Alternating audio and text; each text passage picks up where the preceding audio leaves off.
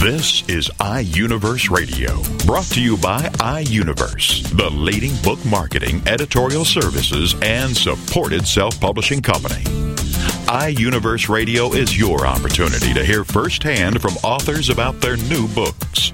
It's an in depth discussion about the author's passion about the development of his or her story in their own words. It's an inside look into the characters and the plot and how the story all came together. Here is iUniverse Radio with host Steve Jorgensen.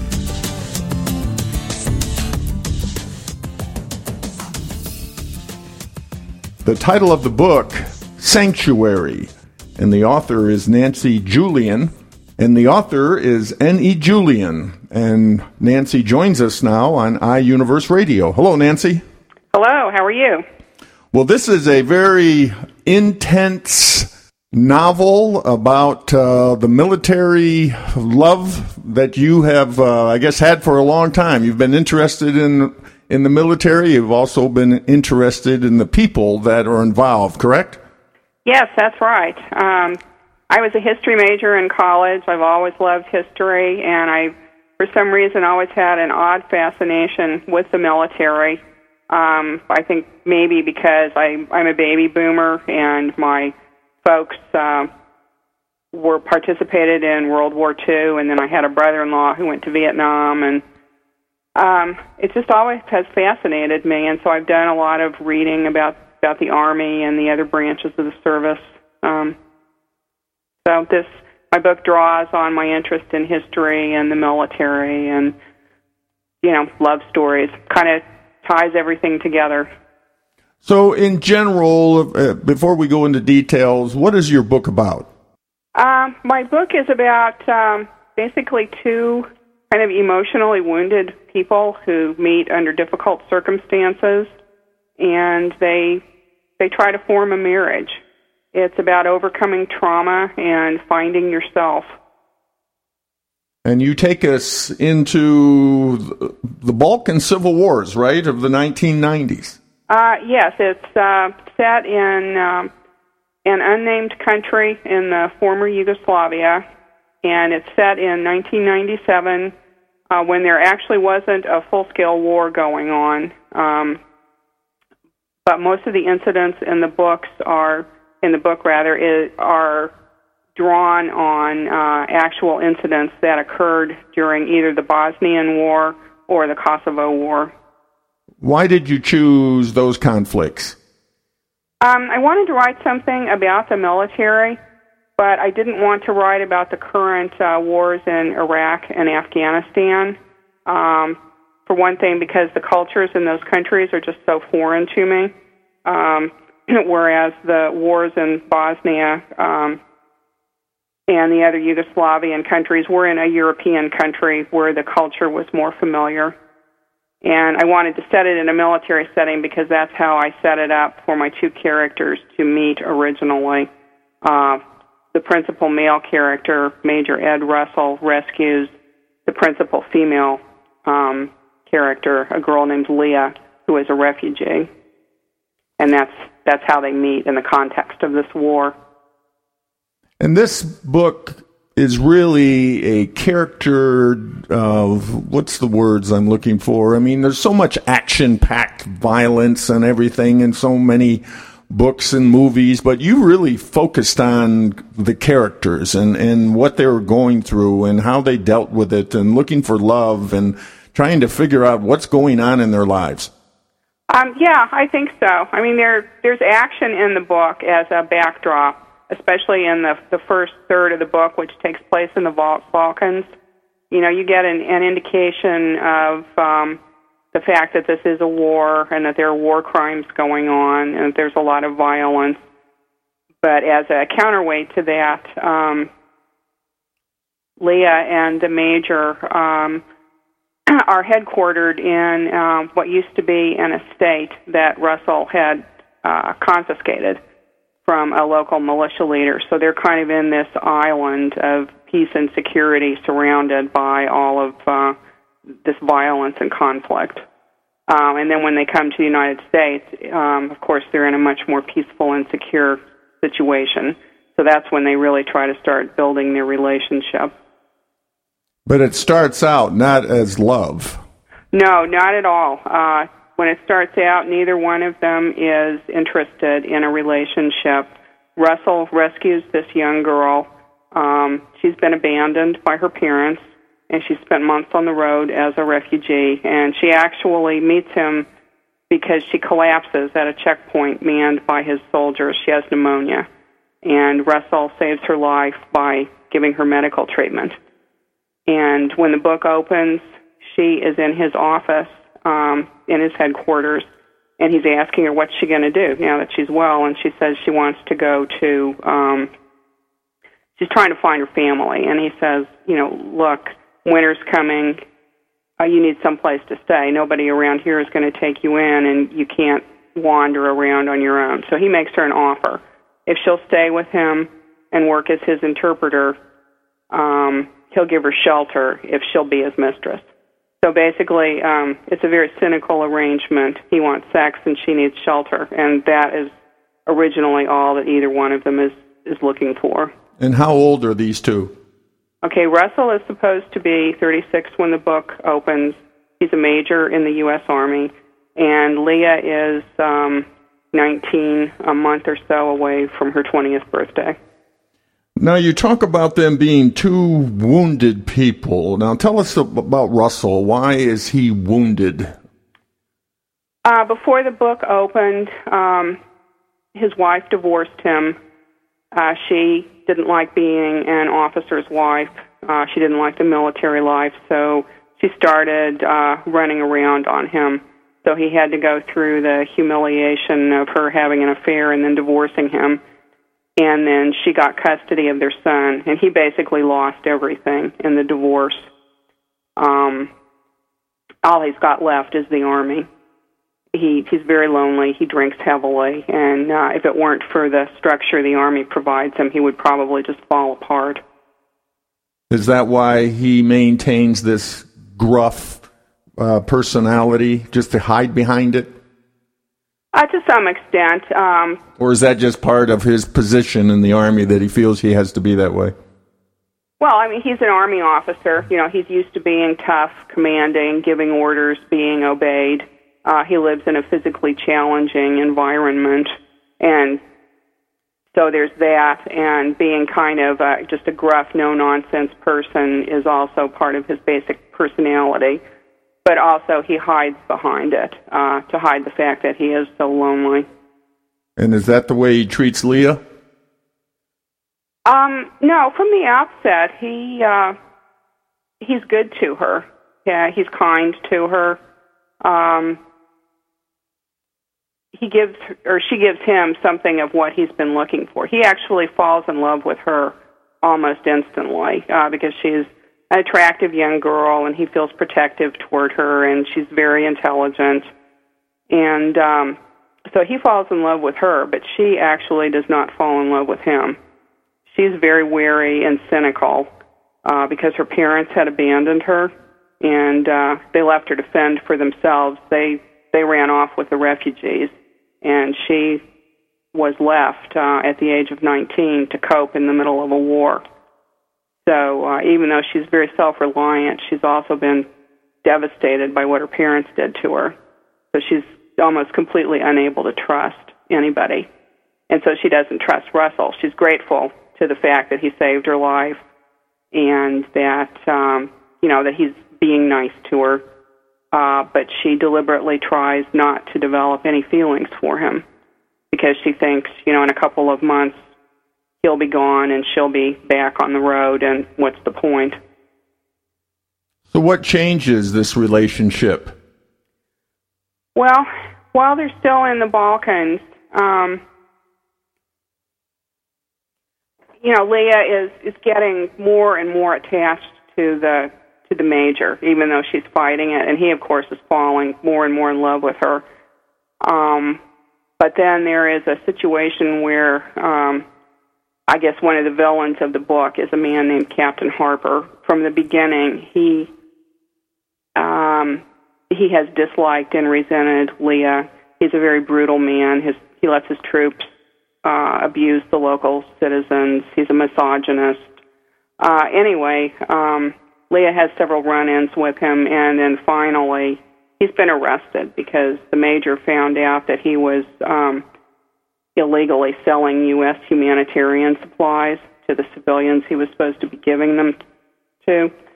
So anyway, he comes out of house arrest and he beats Leah up and he tries to attack her, and that's kind of like the final straw. Uh, she just becomes extremely depressed and she just can't hold off the major anymore. She admits that she needs him, and uh, two months later they get married.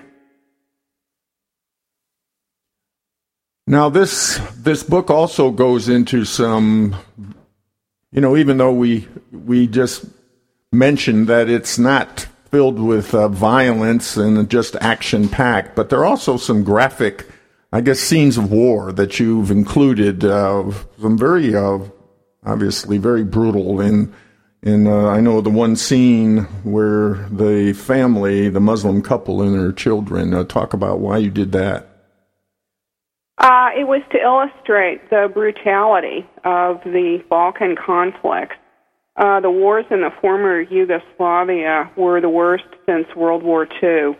Uh, they've resulted in a lot of uh, war crimes trials that are still going on.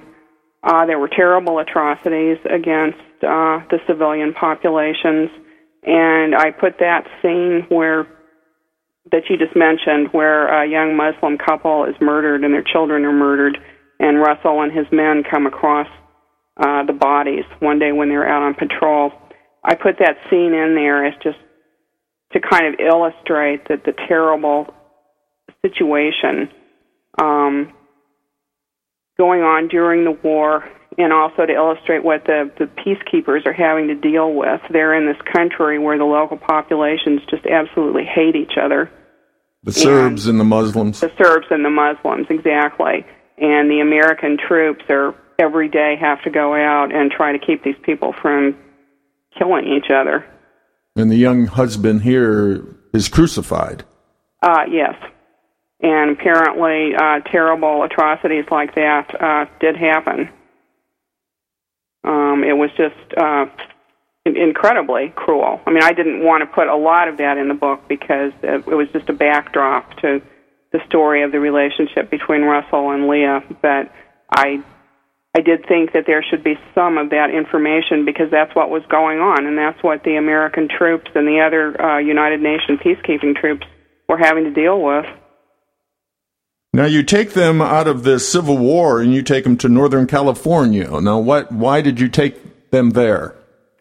Well, they get married, as I said, and Russell's tour in uh, the Balkans ends. So when they come back to the United States, he takes Leah on a delayed honeymoon to Northern California because it turns out that is where he grew up.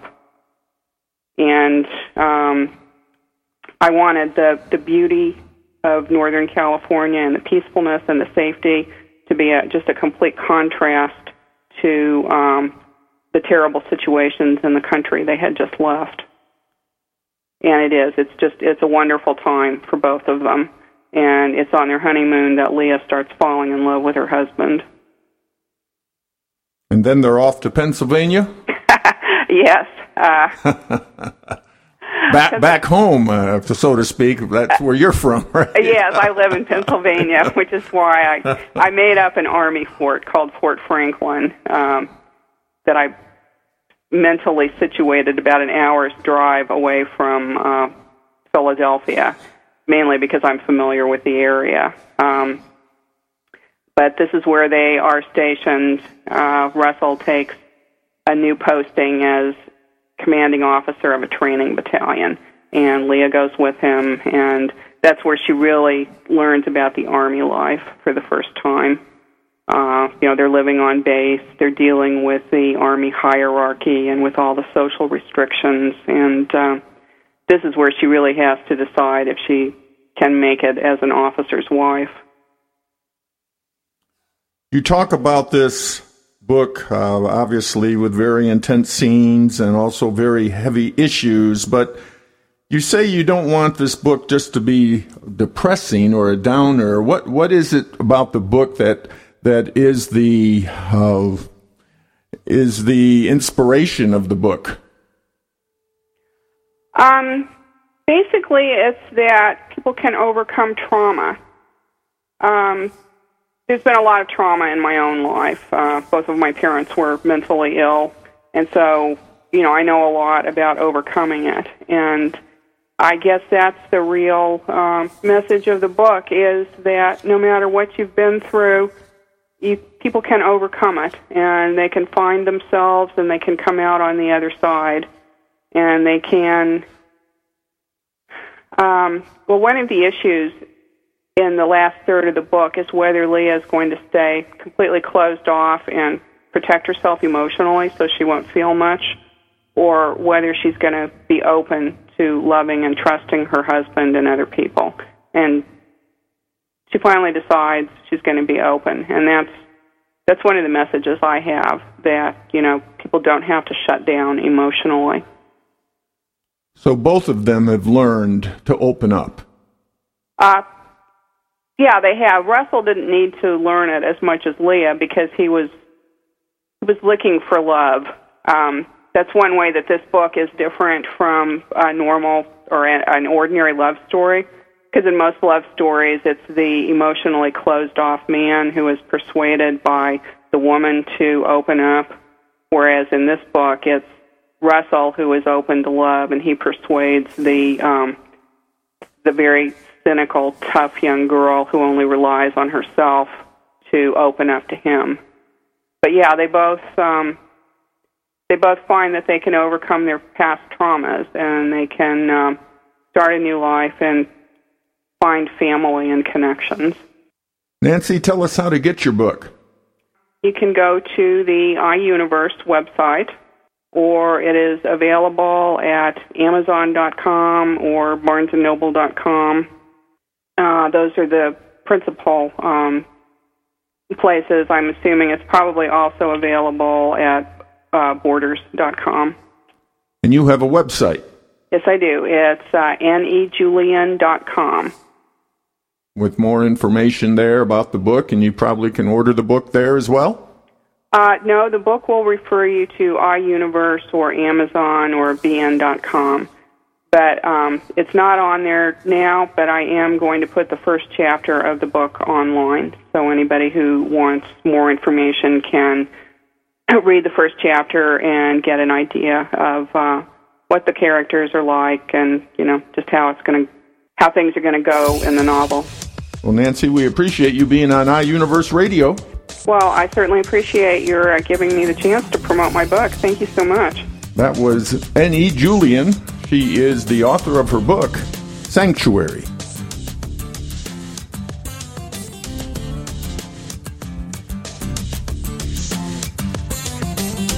You're listening to iUniverse Radio. We'll be back right after these messages.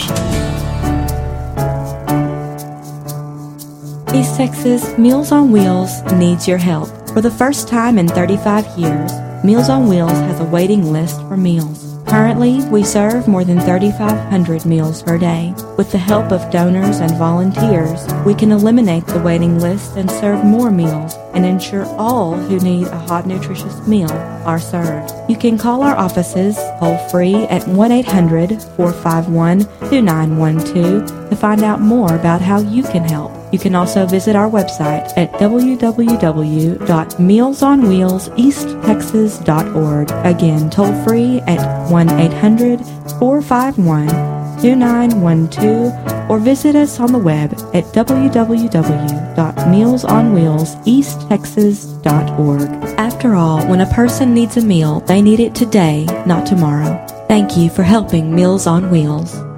Ever wondered how you can make a difference in someone's life when you don't have a lot of time or money to give? Well, the East Texas Crisis Center and Tyler Ford have partnered in a way that helps everyone. For just $10, you can win a limited edition autographed Shelby GT Mustang that has been donated to the Crisis Center by Tyler Ford. All the money stays right here in East Texas and helps victims of domestic violence and sexual assault. To get your ticket, call 903 579 2500. That's 903 579 2500. Saturdays on TogiNet.com. It's Author Talk. Get the story behind the story on fiction and literature, graphic novels, horror, mystery and crime novels, romance, science fiction and fantasy, westerns, history, humor, inspiration, and every genre. It's all on Author Talk. You'll get to hear new authors talk about their books. Take the opportunity to hear insights on what inspired them to write it. It's called Author Talk on TogiNet.com, and it's presented by Author House, the leading provider of services to help authors publish, promote, and sell their book around the world. Author House has assisted more than 30,000 authors, producing over 40,000 titles. Author Talk with host Steve Jorgensen every Saturday on TogiNet.com. Radio with a cutting edge. Welcome back to iUniverse Radio with host Steve Jorgensen.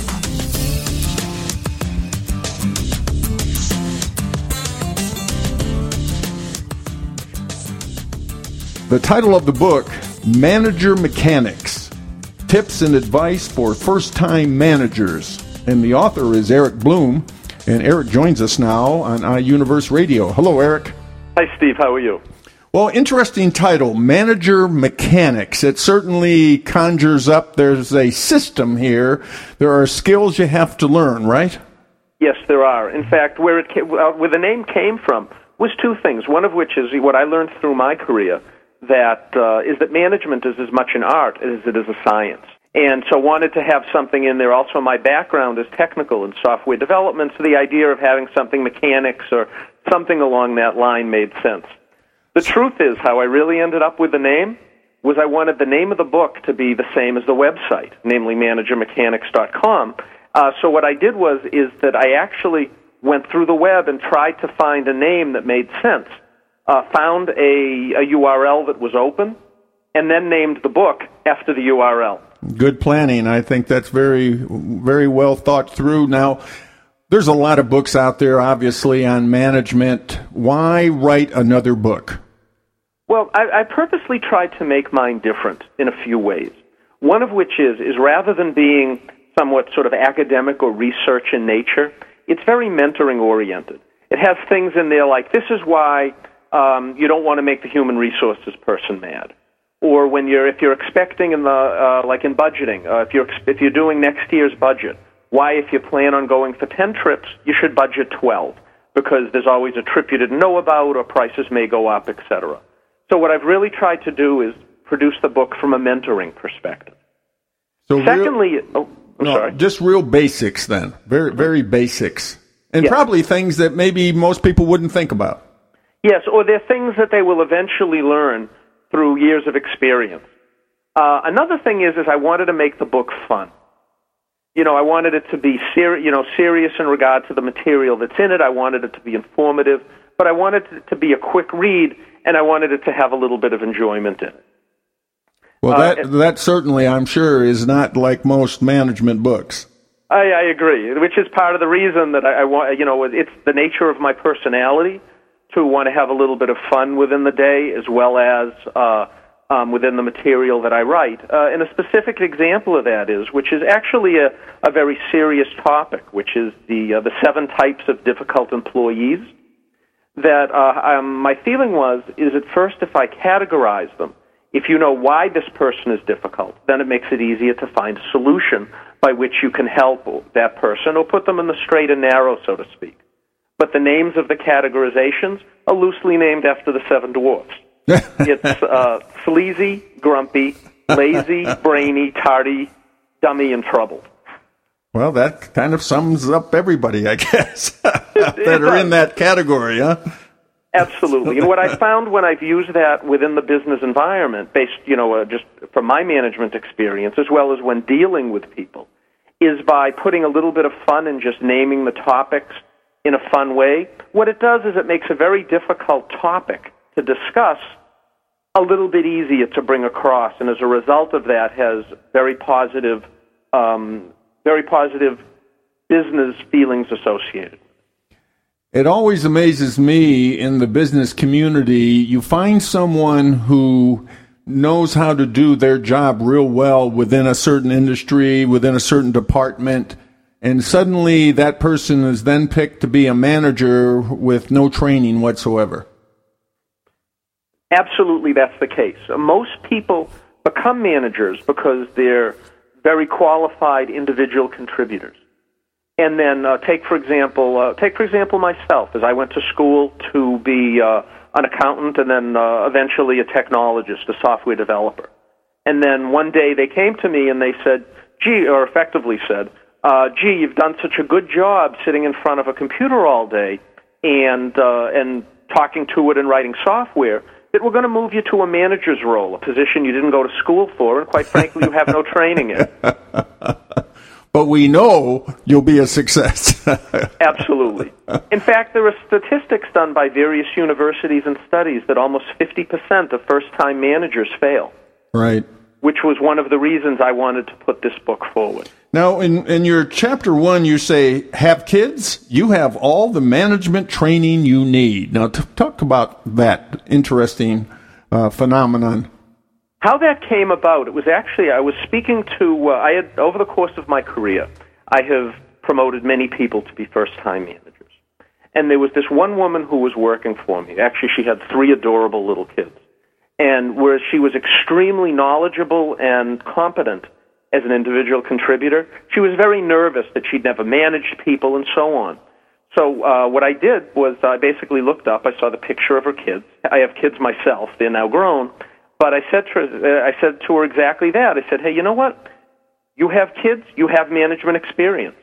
That there are many things that tie back and forth. You try to minimize the risks that people take within the office place. You tell your kids not to run with scissors.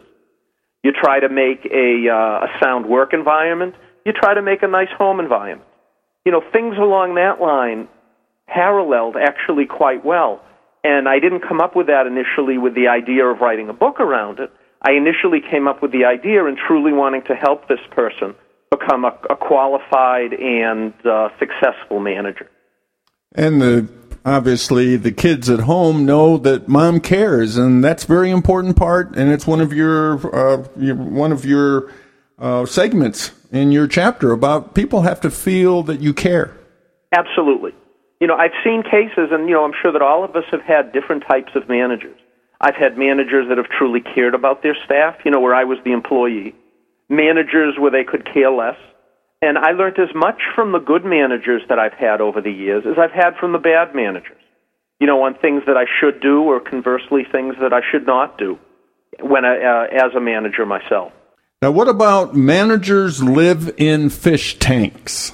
it's an interesting analogy. But basically, what that means, and if you think about it from managers that you've had over the years, is once you're in a management role, the people working for you tend to look at you differently.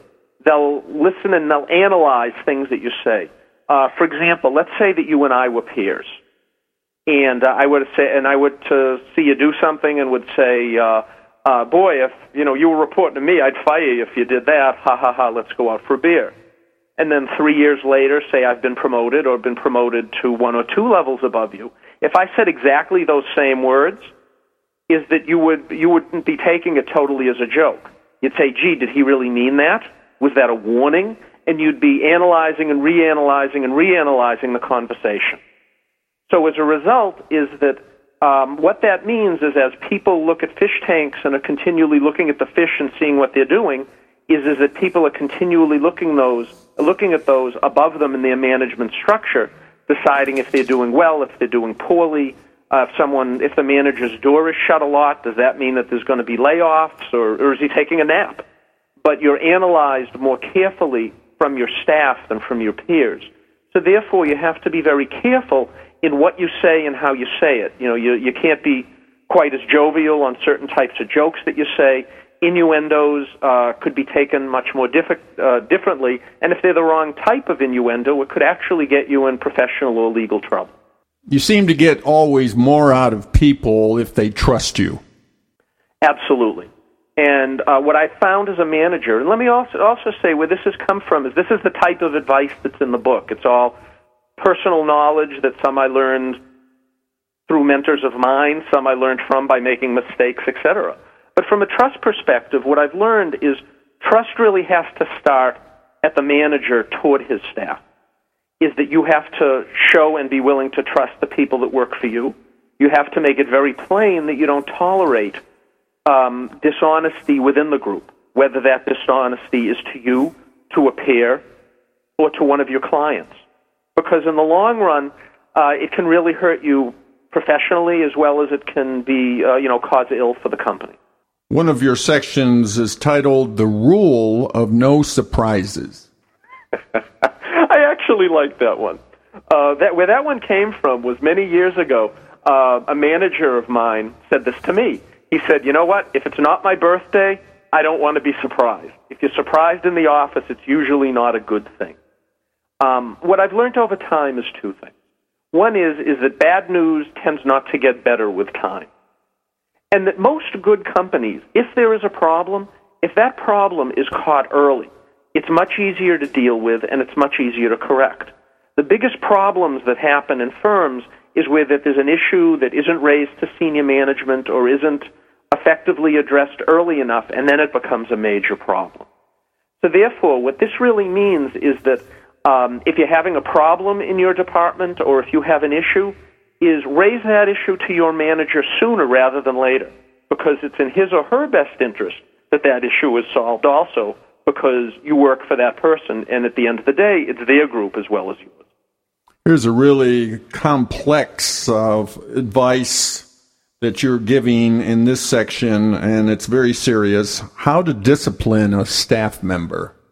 You know, is that some people, as a manager, there are, you know, it's wonderful when things go well, but there are times when people need to be disciplined.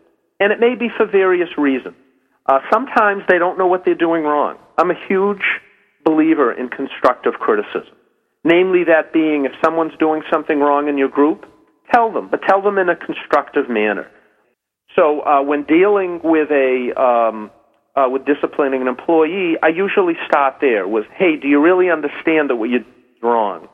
And then from there, you begin to move it forward. You need to put a plan together on how to correct it, and then if it just becomes major issues or major difficulties, then particularly as a first-time manager, you should bring in your management and, if need be, human resources. Here's a very timely bit of advice in a section called Knowing What Not to Send in an Email. yes, is that um, that one, you know, it's funny. Every so often you, you hear that people do this. Is, you know, my advice is that never write anything in an email. And by the way, that goes for voicemails also. Uh, in these days, it could be Twitter or things that go on your uh, your Facebook or LinkedIn page, is never write anything down or have anything recorded that you wouldn't want your spouse, your kids, your mother, and uh, you know, or anyone else to see. Because once you write an email and you forward that, who that's forwarded to is out of your control. Now we talk about the hiring process. Obviously, it's a, a very in-depth, comprehensive kind of of experience for both you and the person being uh, interviewed. But what are some just some key key tips could you give the first time manager? Well, what I'd say is that interestingly enough, in most cases, the hardest part of the hiring process is getting permission to hire. The uh, you know the interview processes and all of that th- those you're assisted through human resources. And quite frankly, most human resources organizations are excellent at providing interview tips in working with headhunters or through their own devices to find people to interview. But um, getting the initial justification to hire additional person, I wouldn't say you're on your own, but I would say it's more of um, it's more up to you. Um, so things like if you know that you want to hire two people next year, make sure that you put them in the budget for that year. The reason is is because it's much easier to justify a rec that's already been included in the budget as opposed to one that is an unplanned expense. Now, laying people off is always a traumatic experience for both parties. What's the best way to handle that? Well, let me begin by saying I have the voice of experience on that from both sides. I've been in the position where I've laid people off, and I've been in the position where I've been laid off myself. And what I'll say is, is that it's an, it's an agonizing and difficult situation on both sides of the coin. But I would say that the best advice that I could provide here, in the assumption here, of course, being the manager and the one deciding first who to be laid off and then actually doing the laying off, is that when you make the decision on who to lay off, as the manager, it's really your fiduciary responsibility to do what's best for the company. If it's a friend that's working for you, and from the, your best judgment as a manager, that's the best person to be laid off, then you have to do that. You know, it sounds a little heartless, but the truth is, is that again, as the manager, you have to do what's right for the company. The second piece of it is, is when you lay someone off, is that you should do it with the utmost respect, and you should also do whatever is possible to try to make it easier for that person in landing a new position. If you think that they would be worthy of, uh, of a reference, then tell them that. Um, that uh, what I actually had done was a firm that I was with was shrinking dramatically, one that I was eventually laid off from. Is that I had to lay off some really good people in a round that was that was earlier before before mine. And what I did was I actually set them up with interviews and with people to talk to. And during the uh, the exit the exit meeting, so to speak, I actually handed him a list of uh, uh, of people that he could talk to that were people that I knew in the industry that would help that person find a job. That's an extreme, but anything that you can do to make it easier for that person losing their job, particularly in this job market. Uh, we have a little less than a minute of. What would you say the importance of finding a mentor when you're a first time manager? It's enormously important for a number of reasons. One of which is, is that as a new manager, you're going to run across situations that you don't know how to handle. And, or, and there's the fear that if you handle it incorrectly, you may be hurting your own career, you may be hurting the company, or you might be hurting an individual within your group. Proper good advice can not only help you uh, make the right decision at the time, but can also help direct you in your career to a way that would allow you to be most successful. The trick with a mentor is finding one who can truly provide good advice. Well, Eric, you've got 25 years of experience. You've produced this, uh, this tips and advice for first-time managers, everything from A to Z. Managers Mechanics. Tell us how to get your book. Uh, the book can be found uh, can, is uh, available on Amazon uh, as well as BarnesandNoble.com. It can be found uh, on my website, which is www.managermechanics.com, and of course, it is also available on the iUniverse website. Well, we appreciate you being on iUniverse Radio. Thank you. I really appreciate you having me on. That was Eric Bloom. He is the author of his book, Manager Mechanics Tips and Advice for First Time Managers.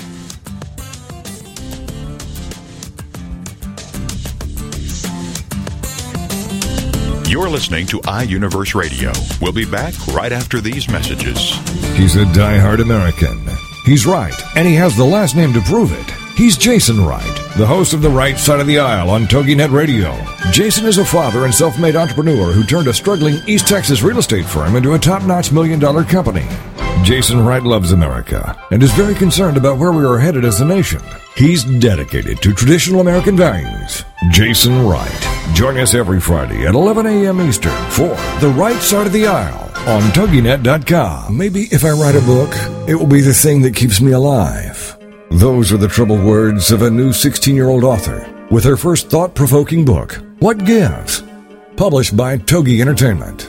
The author kept a diary during her dark teenage times, which turned into a 360 page suicide note with a happy ending.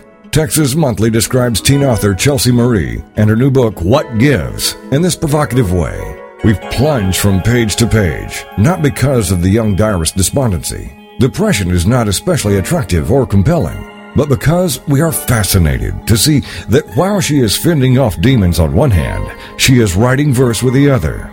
What Gives is available at whatgivesbook.com and national bookstores. Readers of What Gives are giving rave reviews. All social scientists, teachers, and students should use this book as a learning tool What Gives is available at whatgivesbook.com and national bookstores. Welcome back to iUniverse Radio with host Steve Jorgensen.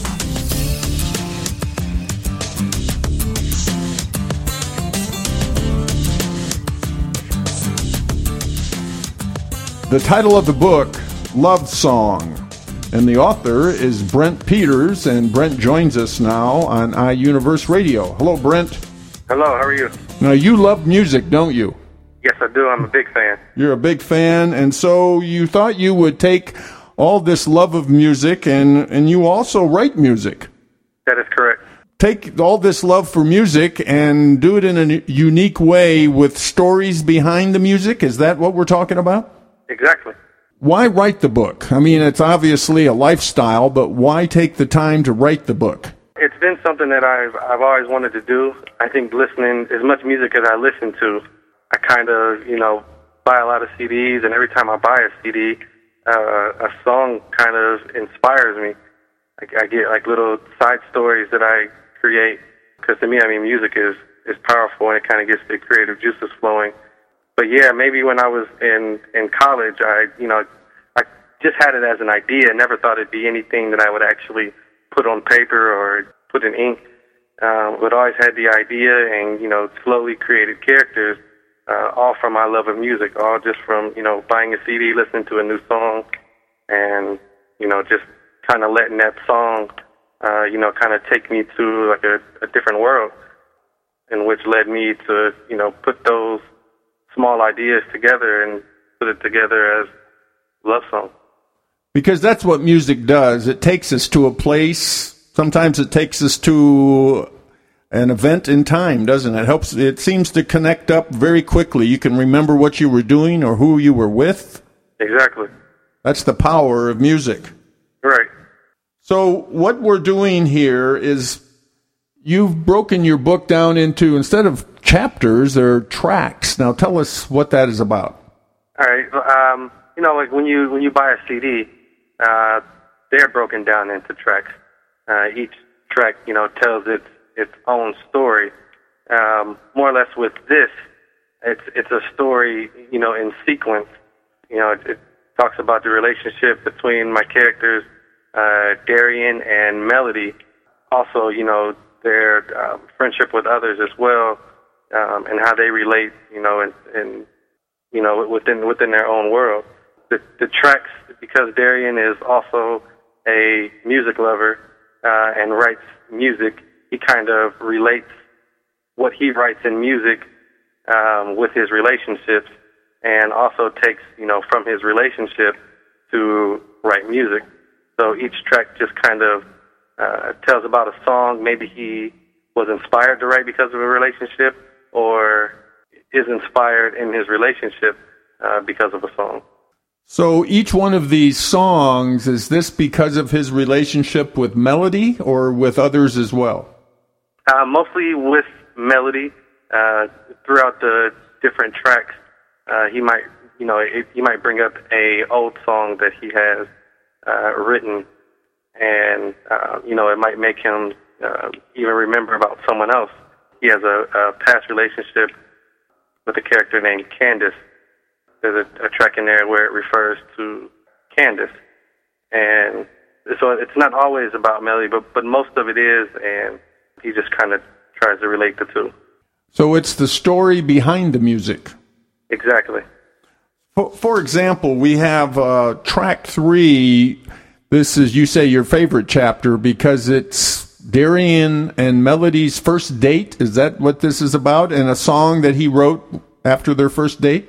Yes, it is. It, that chapter um, not only is my favorite, but getting feedback from uh, people who have actually read the book uh, have mentioned to me that they think that chapter three or track three uh, is their favorite as well.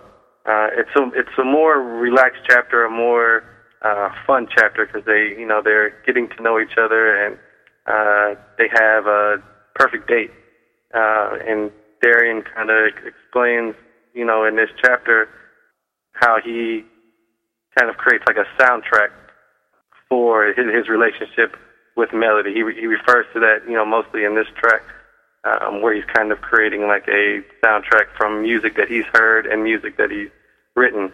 Um, and the, the track three just allows the two characters, you know, to have a night out on the town and uh, have a lot of fun, have a, have a lot of, you know, they, they find out their dreams and, you know, kind of things that, you know, bring them closer together and things that they have in common.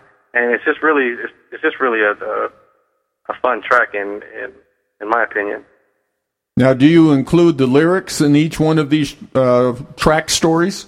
In most of them, um, some tracks uh, might not necessarily have the lyrics um, written out, but a lot of them, a lot of the, the tracks do. Uh, a lot of the tracks that don't, um, you know, it, it's probably something that he is thinking about writing in the future, or is trying to gather ideas for, but lets you know what this track is about and what he's writing and why he's writing. And in the same track as well, it uh, you know it kind of all comes together because what he's writing about or what he's thinking about writing is more or less happening in, in that at that time. Now, there's also a character named Maurice. Tell us about yeah. Maurice and what kind of tracks he generates. Uh, Maurice is um, more or less he's the character that you, you know you kind of love to hate. He he can be rude. He can be um, funny. He kind of just says what he wants to say, but no one really has a problem with it. You know, he doesn't go overboard. Uh, but he's he's a fun character. He's Darian's best friend. Um, he brings a lot of the humor to the book, just because he lets things happen, and you know he's he's not one to really hold back. So I allow all the like humor to, to, to mostly go through him. And he, he's been another character who uh, others who have read the book have uh, related to as their favorite character or one of their favorite characters. You know, just because, you know, with, whenever he's mentioned, it's mostly to bring a smile to the reader. Now, is he, does he interact with Darian and Melody as well? Uh, he does. He is uh, Darian's roommate and best friend. Um, but besides Darian and Melody, he's probably the most mentioned character in the book. Um, but he kind of, you know, he more or less relates to to Darian and kind of gives like a second voice or second opinion for Darian as well. Now, music often, of course, portrays all aspects of life, and there's also, you know, adversity, tragedies. Uh, do you write about that as well? Yes, I do. Tell us about that. Um, well, you know, most of the, um, you know, adversity in in the story um, comes from someone's relationship. Um, mostly throughout the the story, the relationships are between Darian and Melody, um, but he has, you know. Uh, friends in, in the story, Ashton and Sasha, who also go through, you know, their hard times in their relationship. He relates a, a track to them as well. You know, it, it's, you know, sometimes it, it's uh, about about family. Uh, you know, the hardships between, you know, uh, one family member and and another or another friend, um, and even you know the the love that someone might have for you know for doing something. In, in the case of Maurice, uh, he he shares his love for basketball, and and it's kind of related, um, you know, in the story as you know as well through it throughout the tracks. Um, but mostly, the, you know, the adversity comes from uh, a relationship, either a past relationship that Darian to, Darian has experienced, or um, his current relationship with Melody. Usually, in love songs, there's something about breaking up with someone. Right. Do you have that? Uh, yes, I do. In, in the beginning of the book, um, the first track is is Darian explaining. You know, he, he's writing a song, and he's actually writing a song uh, because there's someone on his mind who uh, he was once in a relationship with, and you know, he still feels the you know the the heartache from it. And in this track, he actually is trying to get over uh, this relationship by putting it in a song, and he and he basically does so. And then after he, you know, puts it in, in words and puts it in a song. Not too shortly after is when he meets Melody. Anything about death? You know, that's the very challenging emotion. Do you have anything written about that? Uh, I don't. Um, and the reason why is, uh, I mean, I when I read a book, um, you know, it, it death kind of, you know, it, it is it is very sad. Um, I more or less wanted this to be an upbeat book, and although there are sad moments, I didn't want it to be as sad as you know a, a death occurring. Um, I mean, there there may be um, a death mentioned, you know, once from uh, a past in the book, but um, as the story goes on, um, it doesn't really elaborate on um, anyone's death. Now you choose the setting of Cleveland, Ohio, for the the uh, setting for the book. Now, why did you choose Cleveland? Well, I'm from Cleveland. I grew up in Cleveland, and I love the town of Cleveland. Um, I really wanted a place that uh, can give you a sense of, you know, uh, of smell, of of feel, you know, of, of sight, and um, you know, Cleveland being uh, a city with all four seasons and a, and a season or a place where um, I know a lot about and can actually, um, you know, go into detail. Um, that's why I, I, I chose Cleveland. Um, again, I, I love the city. I mean, they have a lot of sites. I mean, plus they have the, the Rock and Roll Hall of Fame there, kind of. Uh, you know, it, its setting itself kind of relates to the music as well. How many tracks are there? Uh, I believe there are 17. Uh, I also have one that's um, included, but it's titled as if it is a bonus track. Uh, the same way that, that you might see, you know, you might purchase a CD and, you know, it'll tell you that it has 15 tracks, but, you know, you get to the 15th track and you're surprised by a bonus track. So I have that included as well. Tell us a little bit about the bonus one. Uh, the bonus track, uh, it, it kind of elaborates on, um, you know, the, the, uh, the last track in the book, um, where it just kind of tells an after story. Um, after you know Darian and, and Melody have um, you know gone their their own way, um, the bonus track kind of gives you a little side story of what happened after their split. There's another another track that I think that kind of hits um, home because you know I think a lot of people can't relate relate to. Um, it's track number eight, which is titled uh, "Sugar Coated." Um, but it kind of it explains the relationship between Darian's friend, um, friends and couple, um, Sasha and Ash- Ashton.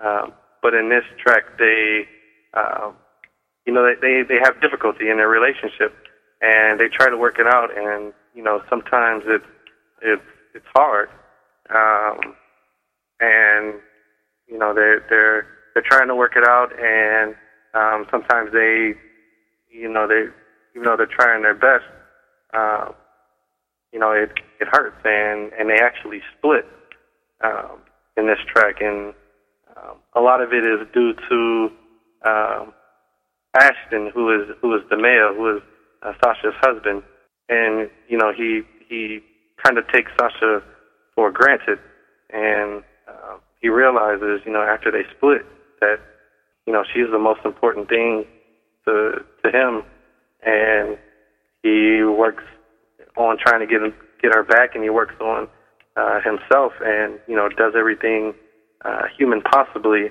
human possible, you know, to to get her back. And I, I, this is another track that that I like because it's it's really the the first track where it actually you know gives you that that sad emotion, or you know, you you actually feel for the character because he's expressing a lot of feeling throughout this chapter and throughout the the rest of the book, for that matter. Now, do the tracks have a certain beat to them in your mind, or as we read, or is there a certain uh, type of music? Uh, they do more or less, uh, probably R and B. Um, you know, a lot of it can be um, upbeat. You know, some of it'll be uh, mellow, uh, just like just like a CD. Uh, I mean, you might you know buying a CD, you, you know, you turn from one track and it's it's a dance song, and you know the next one is you know a ballad. It's kind of more or less the the same way, where you know throughout most of it, you know, I, I try to make it fun, but then there are those with you know there are those certain tracks which are are ballads, and it, it kind of stays at the same beat, you know, throughout each track. You know, the way it starts is you know I, I try to uh, bring it together at the end as well in the same way, with with the same beat and with the same tune as as it started.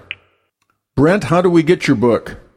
Uh, at iuniverse.com, uh, barnesandnoble.com, amazon.com. I am I'm working on a website where you can get it through my website, um, which should be up shortly, and that is brent-peters.com. That's Peters with an S. Yes. Brent-Peters.com. Yes, www.brent-peters.com. Well, Brent, we appreciate you being on iUniverse Radio. I appreciate it. That was Brent Peters. He is the author of his book, Love Song. iUniverse Radio is brought to you by iUniverse, the leading book marketing, editorial services, and supported self publishing company. iUniverse Radio is produced by TogiNet Radio. Radio with a cutting edge.